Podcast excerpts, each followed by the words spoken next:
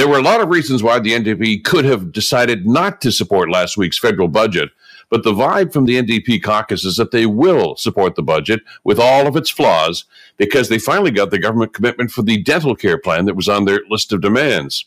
The fact that it looks like this Liberal budget will survive yet another vote in Parliament has some observers wondering if a true Liberal NDP coalition might be formed to stave off the possibility of a Poilievre led government.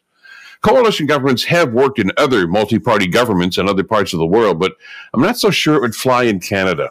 The deal would likely have to mean that Jagmeet Singh would have to have a prominent role in a new government, maybe even as deputy prime minister.